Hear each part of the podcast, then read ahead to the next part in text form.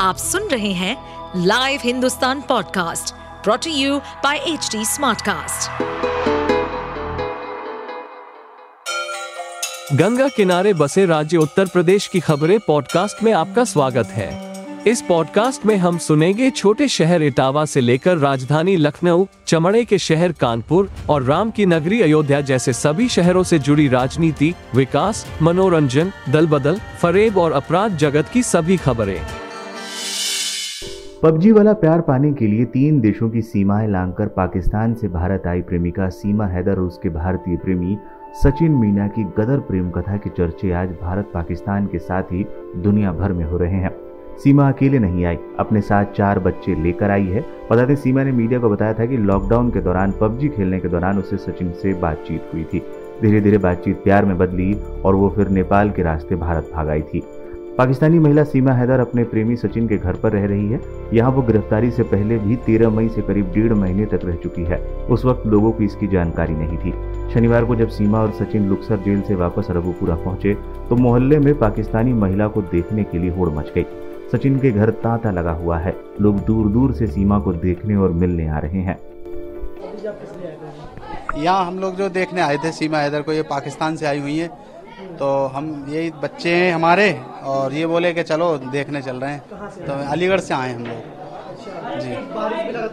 हो, बारिश। जी जी। क्या कुछ मन में चल रहा था मन में यही था कि मतलब जैसे ज़्यादा जो ये चल रहा था ट्रेंडिंग में तो बच्चे काफ़ी उत्सुक थे कि हमें मिलना है बस।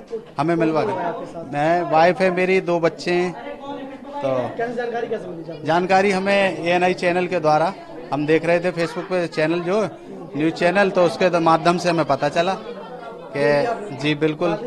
हाँ बातें भी नाम वाम पूछा, उन्होंने पूछा कहाँ से आए हो? पूछने लगे, हिंदू हो, मुस्लिम हो तो हमने बताया हिंदू हैं हम लोग। तो काफ़ी वो भी खुश थे, हम भी खुश थे, और फ़ोटो वगैरह भी खिंचवाए हम लोगों ने, और बातचीत भी करी, बाकी भीड़ ज़्यादा है तो उसके चलते ज़्यादा बातचीत हो नहीं पाई है। मीडिया वाले भी दिन भर सचिन और सीमा का इंटरव्यू लेते रहे। सीमा हैदर भी बेबाकी से सभी प्रश्नों का जवाब देती रही। एक टीवी चैनल के डिबेट में सीमा और उसके पुराने पति गुलाम हैदर का आमना सामना तक हुआ था। जिसके बाद सीमा ने साफ़ साफ़ कहा वो ड्रामा कर रहे हैं। वो ड्रामा कर रहे हैं वो मुझे वापस लाने के लिए कोशिश कर रहे हैं सर। ऐसा कुछ भी नहीं मैं नहीं जाऊँगी नहीं जाऊँगी यहाँ मरूँगी यहीं जीऊँगी सर। बता दें सीमा ने मीडिया को बताया कि सचिन से संपर्क में आने के बाद सीमा ने भारत आने के लिए पहले यहीं का वीज़ा बनवाने की कोशिश की थी, लेकिन कामयाब ना होने पर उसने नेपाल के वीज़ा के लिए आवेदन दिया। दो दिन के अंदर ही उसे नेपाल का वीज़ा मिल गया।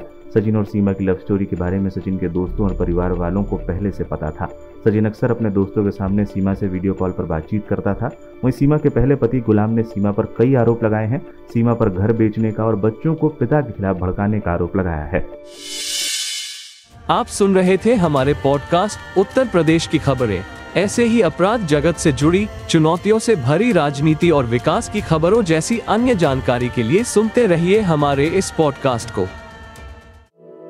इस पॉडकास्ट पर अपडेटेड रहने के लिए हमें फॉलो करें एट एच डी हम सारे मेजर सोशल मीडिया प्लेटफॉर्म पर मौजूद हैं। और ऐसे पॉडकास्ट सुनने के लिए log on to W W W dot H D smartcast dot com